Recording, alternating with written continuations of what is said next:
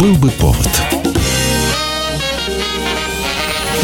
Здравствуйте, я Михаил Антонов, и эта программа «Был бы повод». 21 мая на календаре и обзор событий, которые произошли в этот день, но в разные годы, вы услышите в сегодняшней программе. 1712. Петр I переносит столицу России из Москвы в Санкт-Петербург.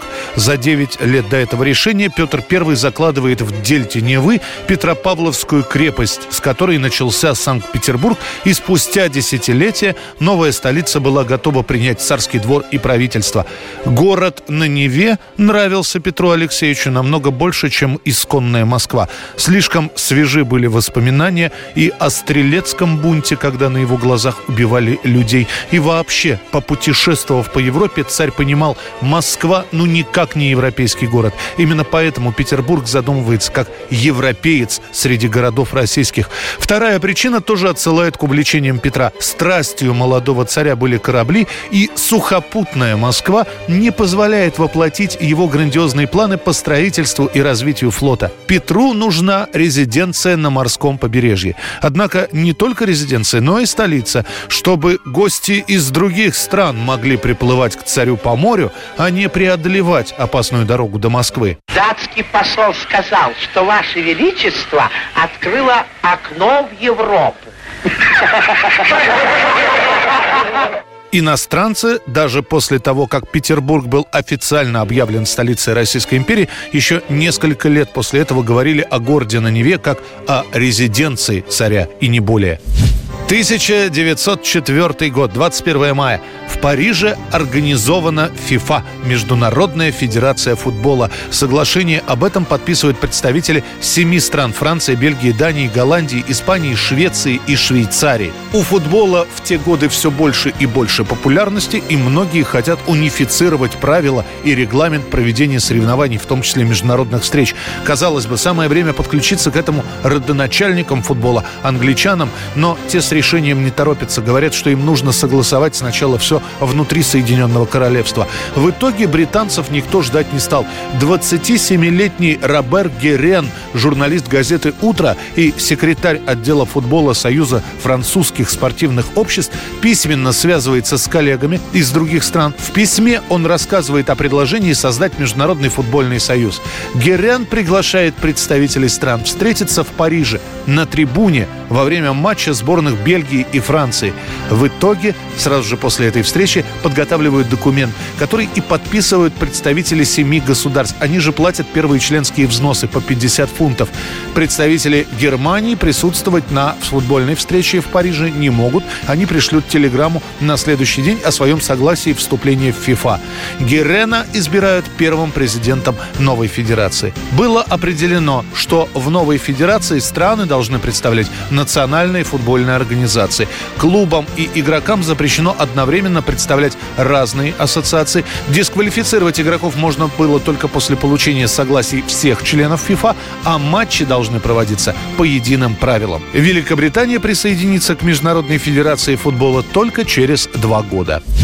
1956 год. На атолле Бикини США проводят первый сброс водородной бомбы. За 10 лет до этого с атолла было принудительно добровольно депортировано местное население. Это было сделано после заявления генерал-губернатора Маршалловых островов Бена Уайта.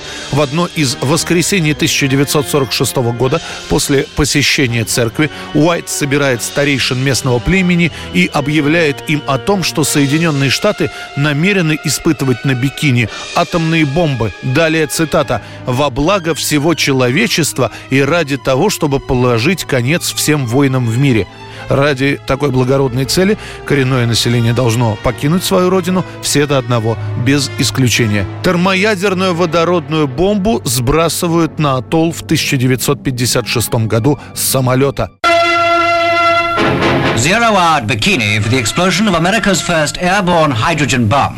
Мощность взрыва эквивалентна взрыву 1000 бомб, сброшенных на Хиросиму и Нагасаки. Случайными жертвами испытаний становится несколько японских рыболовных шхун. Особенно пострадали рыбаки с японского судна «Фукурумару». Радист судна Кабаяма скончался от лучевой болезни через несколько месяцев. 11 его товарищей по команде умирают, не дожив до 60 лет. Облако радиоактивного пепла после испытаний накрывает почти весь Тихий океан и распространяется над Восточной Азией, Австралией, Северной Америкой, Карибским морем и северной частью Южной Америки. Несколько выдающихся ученых после проведения этого взрыва, включая Бертрана Рассела, Альберта Эйнштейна, Фредерика Жюлю Кюри, выступают с протестом против подобных испытаний. Однако испытания боеголовок на атолле Бикини будут происходить и в дальнейшем. 1968 год, 21 мая. Выходит на экраны фильм Георгия Натансона «Ещё раз про любовь». Лента заранее обречена на успех. Она сделана на основе пьесы, на которую мечтают попасть все театралы. Спектакль называется «104 страницы про любовь». Автор Эдвард Радзинский. В Москве эту пьесу ставят Анатолий Ефрос, в Ленинграде Георгий Товстоногов. И вот на основе этих спектаклей и решено снять фильм. Актеров зовут тоже из театральных. Татьяну Доронину, она как раз играет у Товстоногова в этой пьесе. А фильм снимает Георгий Натансон, он уже делал успешное кино с Дорониной, старшую сестру.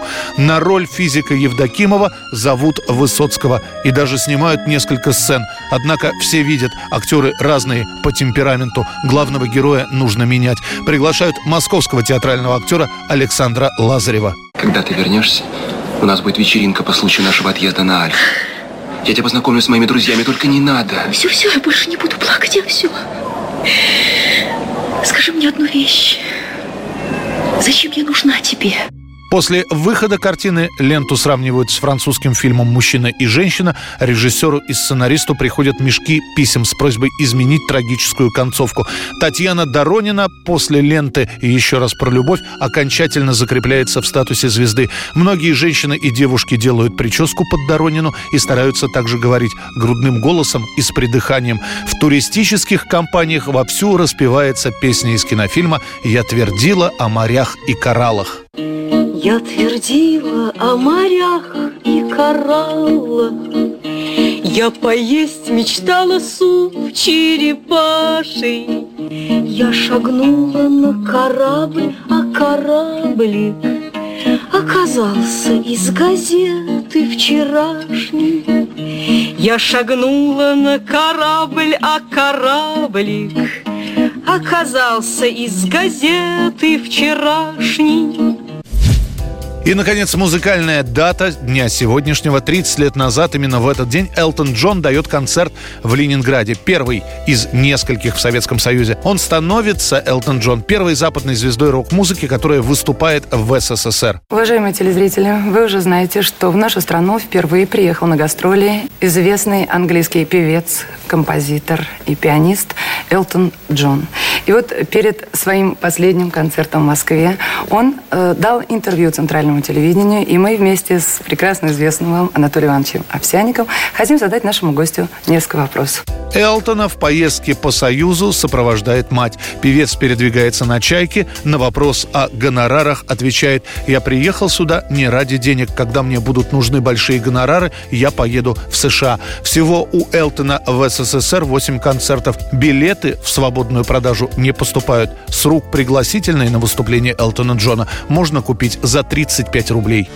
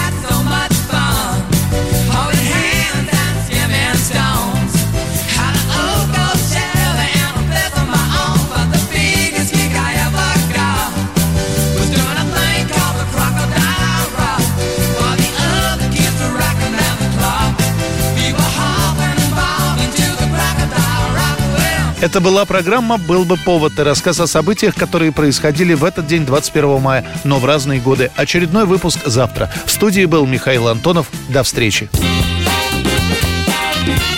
«Был бы повод».